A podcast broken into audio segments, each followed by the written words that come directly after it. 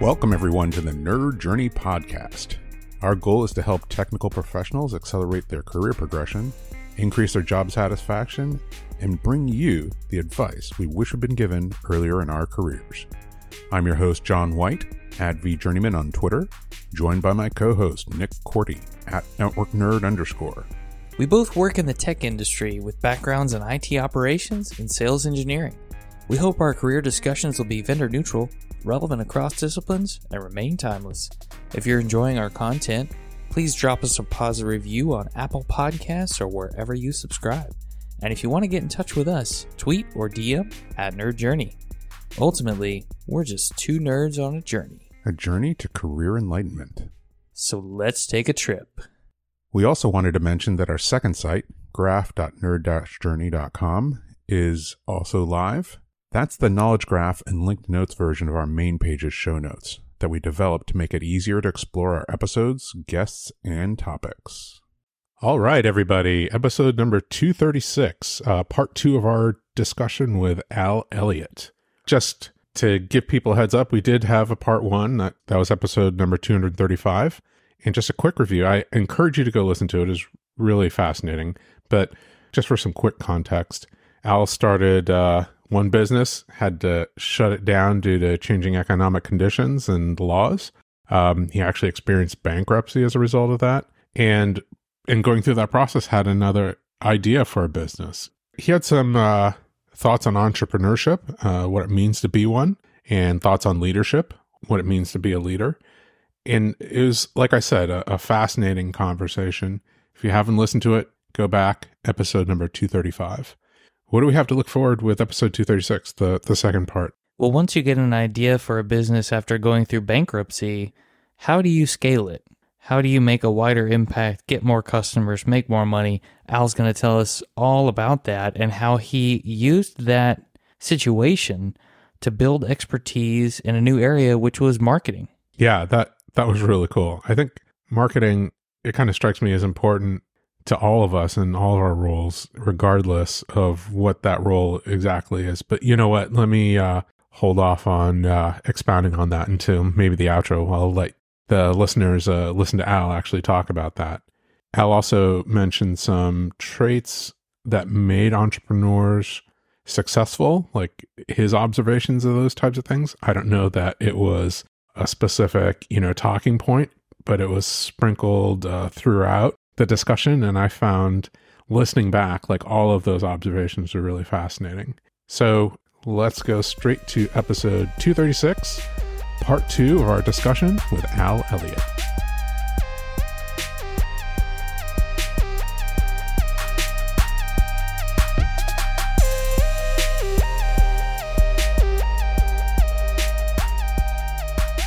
So, how did you scale the business because this is something where you started it, but you also got to kind of go through a growth phase without massive changes in in, in laws which undercut the business. Well, I will just start by saying that actually there was a law that undercut it because the, the, what we were doing was something called sell and rent back, and that was the phrasing that was used, and then that that became illegal to do unless you were like certified or something um, about a year after we stopped doing it. So it was again a little bit like, oh, you know, the laws changed. And also, this was 2007 was we bought our last house, and I think we all remember what happened in 2007.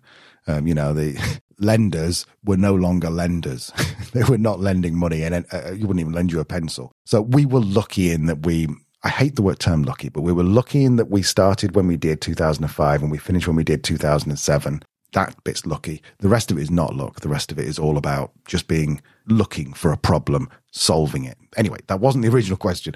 The question was about scaling. Is that right, John? Yes. So I don't know what would be interesting to to your listeners, but in order to scale this business, I didn't really have much in the way of marketing chops. I, I used to read a lot of um, Dan Kennedy.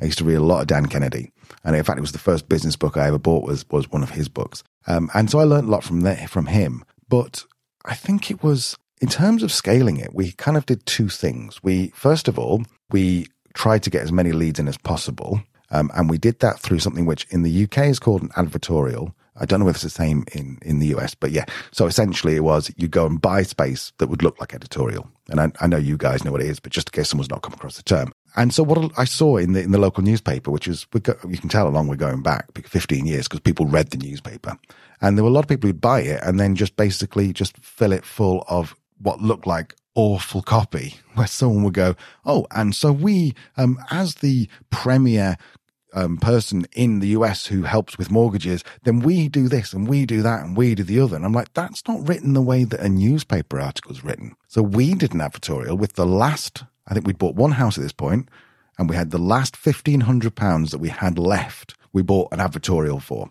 And we were like, okay, we both gone and applied for jobs at this point because we bought one house and it wasn't working. And so we did this advertorial. And I spent about three days reading through the newspaper and getting an idea of how the how each article was written. And then I wrote an article as if it was written by the journalist. So the title, title was Government Helps Homeowners Drowning in Debt. And instead of saying we were called the Homeowners Advice Center, terrible name, but it it worked. And so instead of saying we are like, oh, we can help homeowners who are so and so, so and so, I wrote it exactly like a journalist would. So I'd say, you know, the government has unveiled a new scheme which will help homeowners to blah, blah, blah, blah.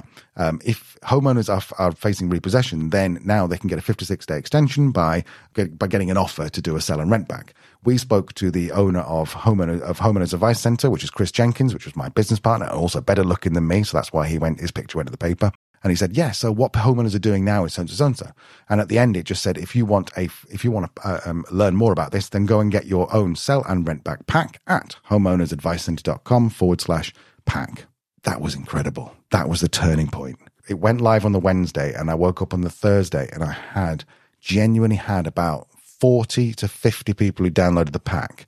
And then we had this call center who was managing our calls um, and they booked us in about eight appointments. And we were like, this is amazing. And then as the people read it over, you know, the next few days got more and more appointments. And from that £1,500, I'm pretty sure we bought 10 houses and each house got an average of about £30,000 worth of equity. So there's a good chance that £1,500 turned into £300,000 worth of equity at that time, which is more like half a million pound equity right now, just on that one article. And that was very much coming from the Dan Kennedy sort of native advertising idea was you don't advertise, you advise, you know, rather than advertise. So that was one of the mechanisms we used. We also used Google AdWords, which back in 2006, 5, 6 was beautiful. You, you remember those days where you could get clicks for 5p, 10p, whatever. A couple of little tweaks on there. There was a guy called Perry Marshall, which I'm sure you've come across. Um, and he was, uh, he's very big onto Google AdWords. Um, and so I listened to everything. I read his book five times. I listened to everything he ever did and just got good at Google AdWords. I wasn't good at technically media buying. I was good at writing because I knew what to write because I'd been repossessed. So I knew what to write. So I could write the ads well. Um, there was things like there was a competitor who advertised in the radio. And so I said, okay, let's be a bit cheeky. So I ran some ads with their com- on their company name. They were called Release was the company. On the company name, the advert said Release as heard on the radio and click here to get your pack. Now they weren't advertising on Google, but what, what they hadn't properly thought through is they're spending all this money on media on the radio. Someone's going to go to Google and Google their name. I'm the only advert because they're not, they're not advertising. I'm the first one that comes up in the search results. They clicked on us. So we got loads of, loads of people from that. There was other things like, for example, we discovered that a large, a very large proportion of the people we were talking to were long distance lorry drivers. I'm like, this is strange. It's not just 5%. It was like 25% of people spoke to are long distance lorry drivers. And when we say lorry, that's a truck? Yes, yes. Sorry, I'm, yes, I'm being very British. So truckers. And, and I'm guessing it's a lot more long distance in the US than it is in the UK. Um, but yes, yeah, so we found that there was lots of these people who, who are, who are truckers. And so we started advertising, buying napkins, getting napkins printed with our advert on it and go to truck stops and give them free napkins. And that brought in, like, we might have bought five or six houses from that one. But then there was also a lot of things that we did wrong that just didn't. I think we found a way that we could find the name and address of the person who's getting repossessed. And we started sending them letters like a week before they were getting repossessed, thinking this is a brilliant thing. Because we go, look, you're getting repossessed. We can help you. That did not, that backfired. People ring us up going, how dare you? I'm not getting repossessed, even though we knew they were. Um, or how did you get this information? I'm going to the police. You've you've got this from a different from a database, public uh, public knowledge, but they that backfired. Um, so there was it was it was just we probably tried thirty different things The five that worked well make great stories on podcasts like this. The 25 who didn't do well and we lost loads of money, well, obviously I don't talk about them because I want to look like I'm really clever. I'm also thinking about sending letters to people who are intentionally spending a lot of energy to avoid reading their mail. You'll read it for them? No, no. I mean, if you're about to get repossessed, the last thing you want to do is open up all the things that are coming in the mail. That's a really good point, and I hadn't thought of that. But I mean, that's just my assumption. So I, it's probably worth what you guys tried, which was testing it, right? You test a bunch of things, and the things that you work, you double down on, and the things that don't, you Exactly. You read all these, you read these books, you hear these stories, people go, oh, and all they did was, you know, the Dropbox guy, all he did was create this cool little video with lots of little Easter eggs in it. No, I bet that's not all he did. I bet he did a hundred things before that, and 99 didn't work. And the one we remember is the cool video with the Easter eggs, and that's what's launched Dropbox.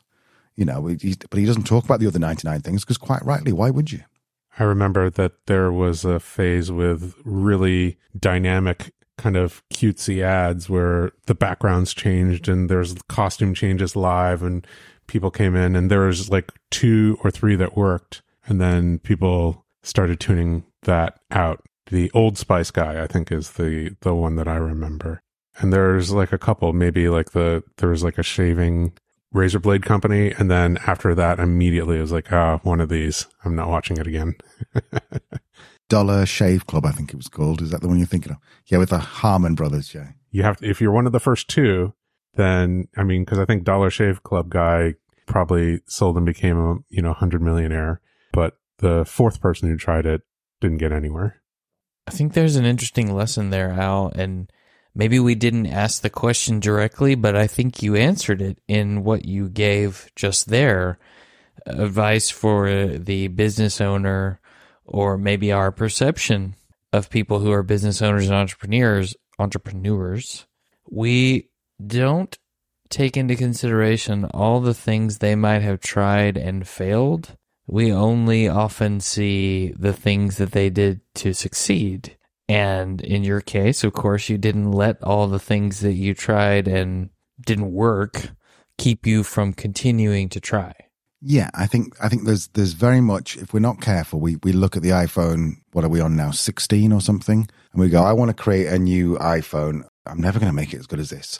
We forget about the iPhone 1, about the I don't even never even saw the iPhone 1. We forget about the iPhone 3, I think was the first one I had. Looking back, it was rubbish compared to what it is today, but we forget the iteration of getting there. And I think it's the same with every kind of business. There's that whole like, you know, the inside joke is the 10 year overnight success story. If we start comparing ourselves to people who are in their fifth year of business and we're like, oh, we're never going to make our UX as cool as this. We're never going to make our our adverts are never going to work as well as this. Oh, we should probably be doing a newsletter because your man over here is doing a newsletter and making 15 grand a year, uh, 15 uh, a year and just sold it for X, Y, Z. No, hang on. This isn't the first time that, that, you know, you're looking at the end result. You're not looking at all the things they did wrong. You're not looking at the journey that got them there. And you're starting from scratch. And I don't know whether this is necessarily the route we want to go down with this conversation, but you have to do a lot of things wrong to get one thing right, unless you're super lucky. And if you're lucky, well, that's, I think that's really bad because if you're lucky, you win the lottery. What's the stats that the majority of people go bankrupt within five years because they didn't feel they earned it? And I think that, you know, without going into the whole idea of like, you know, wealth thermostats and what you think you're worth and all that, if you have a lucky break and you do well, you either think everything I touch is gonna is is gonna work because I'm a genius, or you look and go, I'm never to take a risk again because that was the one time that worked for me. So I think people who are lucky are unlucky, in my opinion. It is true that I've heard stories about lottery winners who keep on playing the lottery, and I think to myself, "Oops, that that's probably not not the lesson to learn." no, if you know if you know anything about statistics and maths and probability, then you probably would would not you'd not buy any more tickets, would you? I think this might be an unfortunate time to re-mention that Nick was also a math teacher. I was. I was a high school math teacher for three and a half years. Loved it. Really? And you did love it? Oh, I loved it. The teacher in me never went away. I mean, when I get to explain something to someone, it it's really fun. Assuming I know what I'm talking about. If I don't, well, that's it's like torture. I need to go learn it. I need to learn it better. You have to have the passion for the subject and the passion for teaching, right? And and it has to be applied. It struck me a little bit later on in the story when you were talking about helping people to understand their options when they're facing repossession of their house that that was probably a process of teaching while you're selling, right? Um, I don't know any of the if any of those skills came back, but it was obviously something that you had personal experience with. You had the skills and you had the passion to go in and, and teach somebody about it. So yeah, that's probably what it takes to to be a teacher on any given subject. Do you know what's funny is, and I want to ask in a second, Nick, why it was only three and a half years, but do you know what's funny is that the actual teaching side of it, getting standing up in front of kids or talking to kids. I was at maths tutor as well at some point to make some money when I was a bit skint, um, and I really enjoyed that. I loved taking someone going, I don't understand ratios, to getting a load of currants or raisins out on the desk and going, okay, so that two here and six here is the same as four here and twelve here, and going, look, it is because take you know that kind of thing. I liked that. What I didn't like was lesson planning. What I didn't like was all the bureaucracy. What I didn't like was, you know, that, that I was around people who were quite negative, the other teachers. I didn't like the kids were just a pain in the backside. Um, so it was, I think the actual teaching side, I quite enjoy. And really, I'd never thought of this, John, but you're quite right. That's what I was doing when I was doing the finance side and helping people to get out of debt. I was teaching people both by writing blog posts, sending emails, all that kind of stuff. I was teaching people this is there is a different way. It's easy. You can do this. You can do that. But yeah, it wasn't the, the actual environment for me wasn't wasn't right. But why was it only three and a half years, um, Nick?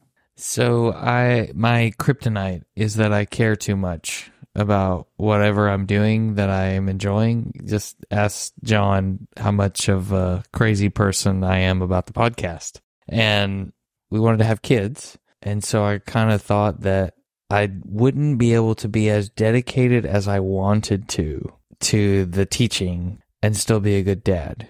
And I didn't really want to compromise on either one. So it's like, well, maybe it's best to leave this behind and seek out something else so that, you know, my wife can stay home with our child and not have to work it's a good lesson to learn is is to really try to find something that you're not as passionate about.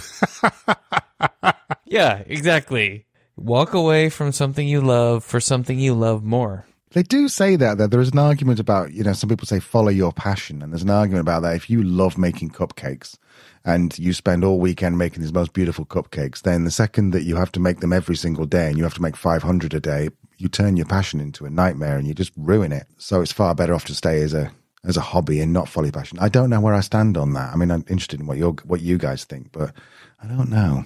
Can you ruin your passion by turning it into work? I think you can. It depends on the business, right? Because I think what it is that you're saying, like, is being around the thing going to ruin the thing?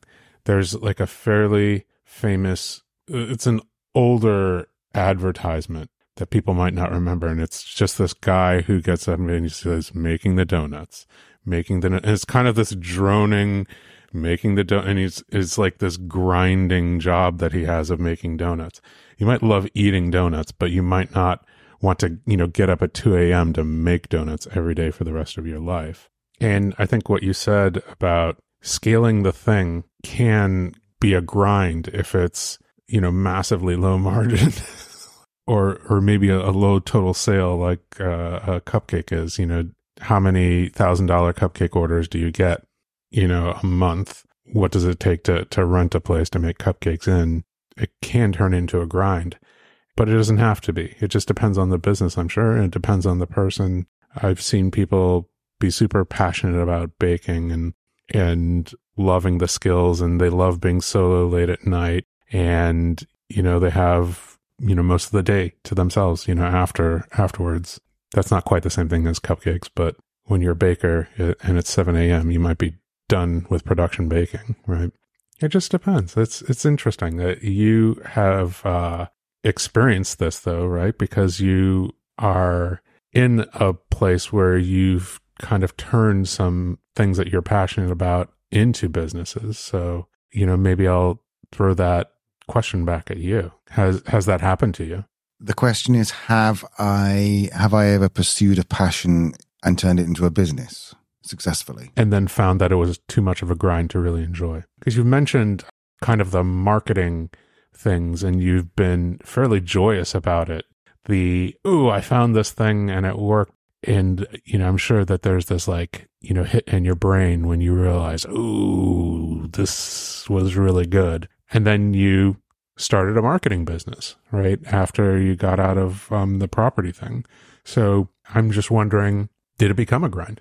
Interesting. That's such a great question. Yes, to a certain extent. Like the tactics became a grind. I, I used to do WordPress websites, used to build those. And I shut down the, the company about two years ago because you can go and buy themes that are as good as bespoke WordPress um, stuff that I used to build. So that became a massive, massive drain on my energy because I hated it. Because I love making websites and I love sitting down on a on a, on a you know on a, on a Saturday afternoon and going right. I'm going to go and create this new website and I'm going to go and build it and I'm going to do this and I'm going to do that. I love that. But then when someone you got a client who says, I don't like what you've done there. I don't like what you've done there. You want to change that, that, that, that. It just feels like it's just disheartening because you're like, this is brilliant. And I remember one website I built for this lady and I was like, this is possibly the best thing I've ever made.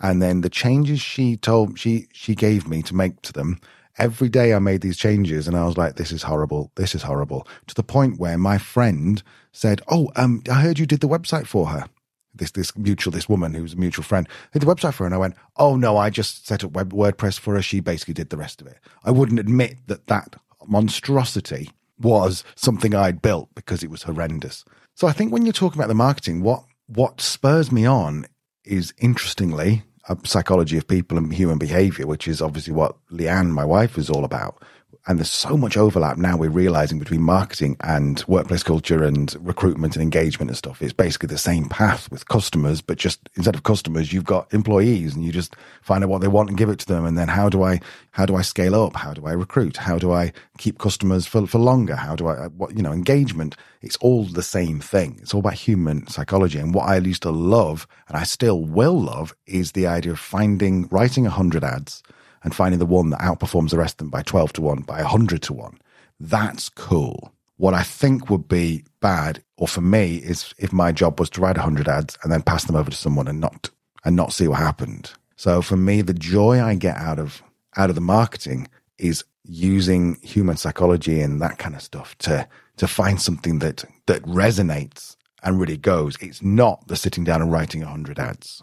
So I think there's maybe a slight difference between almost like the strategy and the tactics kind of thing. In that tactically, you have to sit down and write all these things or do all these things. No, everyone has a part of their job they don't really like. But if you still wake up at three o'clock in the morning and go, Oh, I've got a great idea for so and so, it might be more high level than just writing web copy, but that's what keeps you going, I think. I'm not sure I've answered that question for you. I think you did answer the question because what I heard was I like to see the impact of what I have done. And that's important to me. Otherwise, it doesn't have the meaning in doing the work anymore. It's not as exciting. It's sort of like the I donated blood this morning, for example. A lot of times you get a thank you. Hey, this this helped save 10 lives or something like that or we gave that to 10 people. A lot of folks need that impact understanding so that they don't feel like they're doing it for no reason. And and maybe that's a bad example about the blood donation because it's not really work. It's a it's a volunteer thing. But it does speak to the the feedback, Nick. I think is what you've you're hitting on, right? Which is the my passion isn't grinding out a hundred ads. My passion is testing the hundred ads that I've ground out to see which ones are hitting and trying to deconstruct why and then doing more variations on that. Maybe building some rules, you know, to try to broaden my understanding of what works in ads and what doesn't and how that changes over time. Maybe, oh, this has kind of stopped working. Why is that? Those kinds of things, as opposed to doing something for pay and then having somebody make a bunch of changes for it and not feeling any ownership. My question to you is if you had been able to go live with that ad and then talk the client into A B testing each of the changes that they wanted to see which one got better engagement, would that have scratched the itch for you? Yeah, probably would. I've no problem with being wrong. I just want the market to tell me I'm wrong. I don't want someone sitting at home going, I've paid you to do something and that's wrong. So I think that that's a really good point that, yeah, had the impact of that been objectively measured and A B tested, and we discovered that actually her idea outperformed mine, I would have gone, fair, fair enough. I mean, we all know that, you know, the more simple a landing page is, the more likely it's going to convert. And most of the landing pages, particularly, you know, Frank Kern, for example, and you come across his work, but his stuff is, it looks visually horrible, but it converts like anything. Whereas you've got lots of people who are amazing designers and will spend 20 hours on creating this beautiful landing page that's got dark mode, light mode, that's just beautiful, that's got animations, and you're getting a 4% you know, conversion. Frank Kern sticks up literally an awful video of him, a headline underneath, it's plain HTML, a box, he gets, you know, 60% conversion. So I think it's, for me, it's interesting. It's the impact and that actually, on a more, on a broader sense, something you just said there, both of you, on a broader sense, is that not the whole point of anything? Like work, you need to know what your reason is. If if you're if you're building something and you don't know why you're doing something, it just becomes a job. Whereas if you have a reason for why this has to go out the door because someone has shown you what impact your small bit you're doing here, security, whatever it is you're doing, database, what impact that's going to have on the greater good of the company.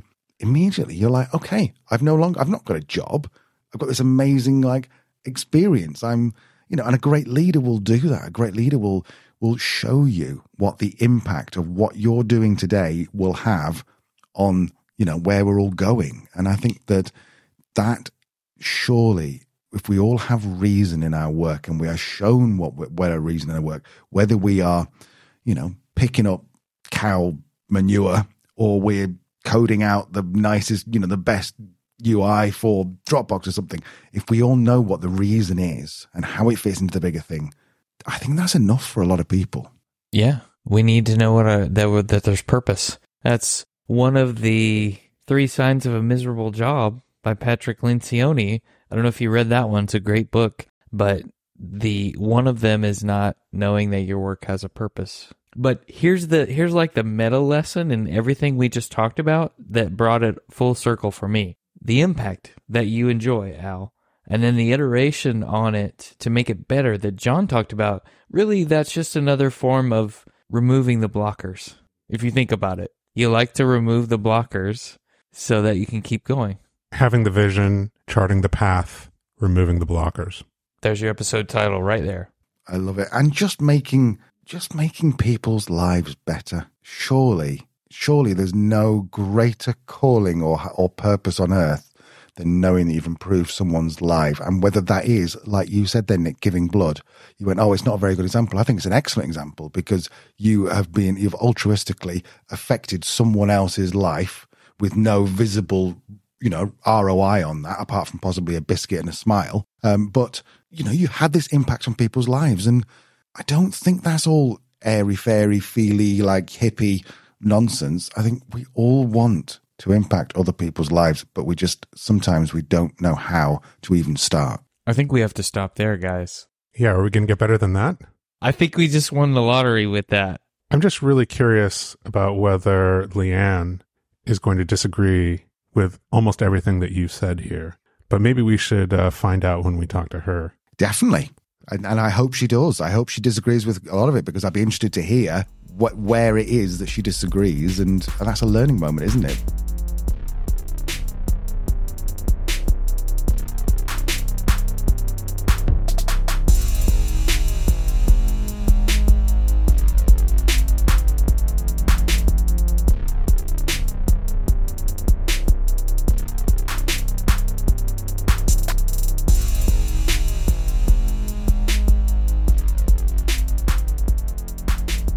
Nick, I just really enjoyed our conversation with Al.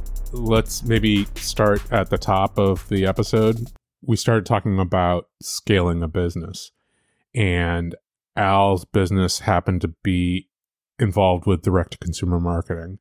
But it just reminded me that we're always responsible for marketing our product, right? Especially if our product is ourselves our labor and our skills. And we might be marketing that to a wide variety of potential employers out there. We might be marketing that within the organization to try to get people to understand what it is that we can do to help them or how to better collaborate with us. It's just any number of things. And, you know, so some of the tactics that Al came out with probably very focused on direct to consumer, but it just doesn't relieve us of the responsibility for marketing inside our organizations, you know, with our jobs or or to potential employers if if that's, you know, something that you're in the process of doing, you know, maybe changing jobs or even just potentially changing jobs. Yeah, just feeling it out.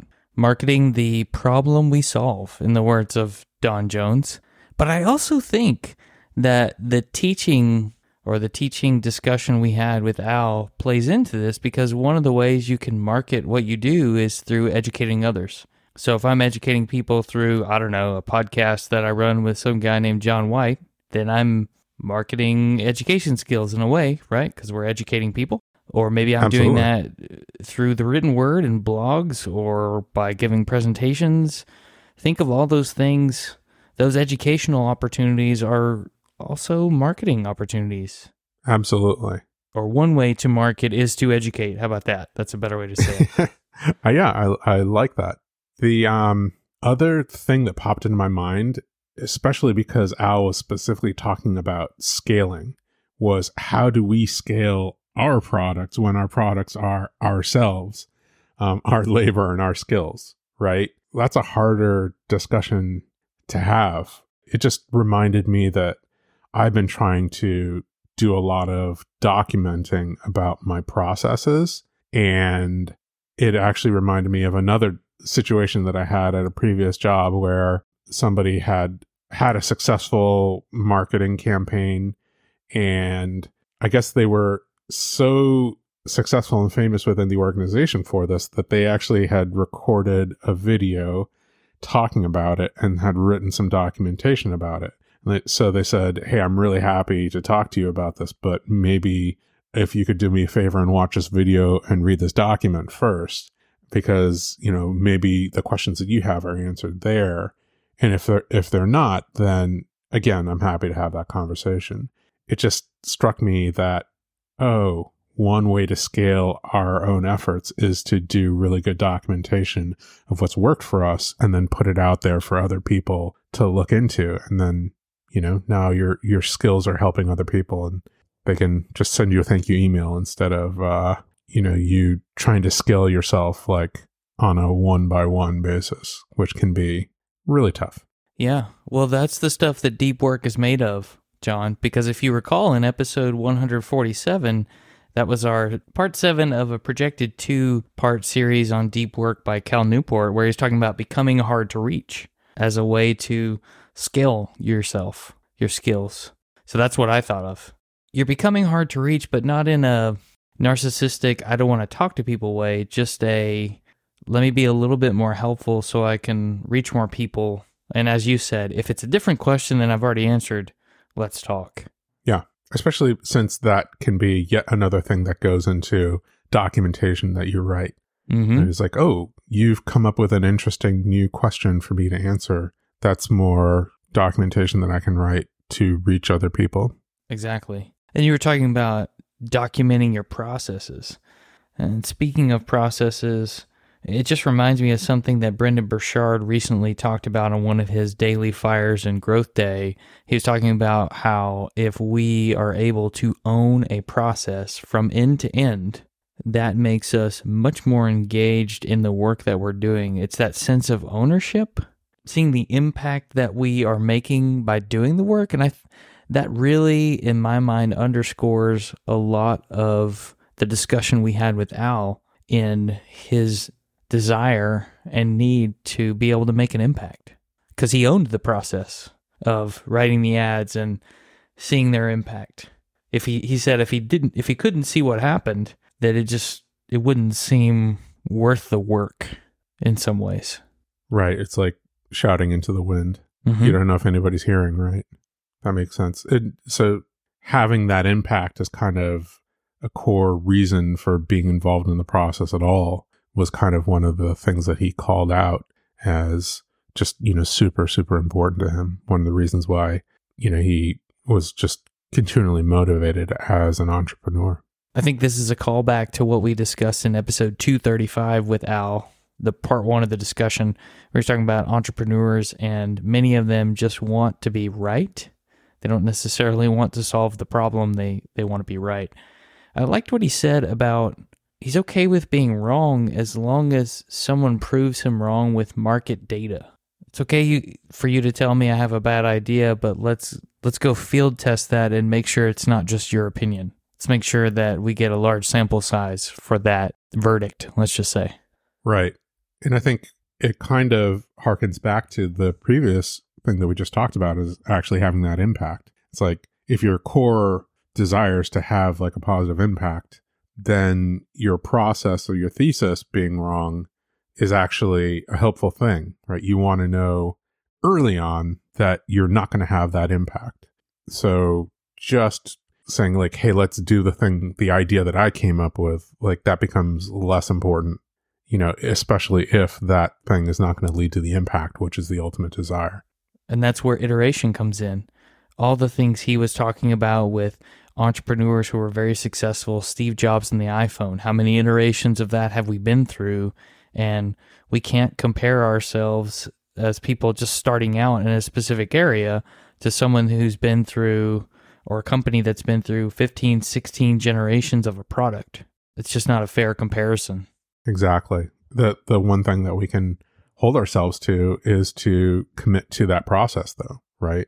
Of continually refining and iterating, improving processes, improving ourselves, improving skills, just committing to doing better later on. Sort of like process over outcomes, episode 19. Kind of like that, yeah. Oh, it seems okay. to be one of the things that we we always circle back to. Maybe that's just because that's uh, the thing that I'm passionate about. yeah, and they're very good at it, for sure. Good at modeling that for other people, myself included. Before we leave, let's just make sure and tell everybody be sure and subscribe to the Truth, Lies, and Workplace Culture podcast, which features Al and his wife, Leanne, who I think we're going to talk to next week. Yeah, little spoiler.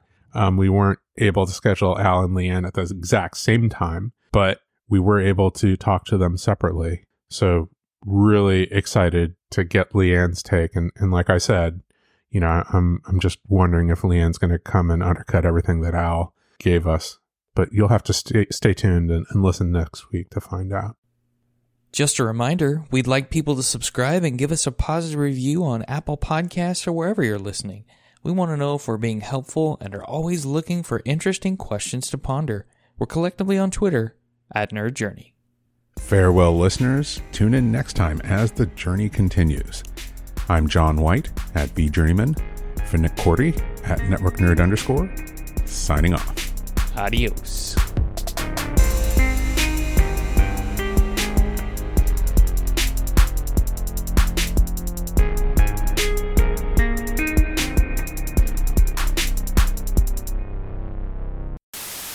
But um, I hope you'll give me a, a rebuttal to that, though. I'll have to, I'll have to just, will be, the rest of your podcast could just be forever, just me and Leanne arguing about putting our point forward. There you go. I'm going to cut it right there.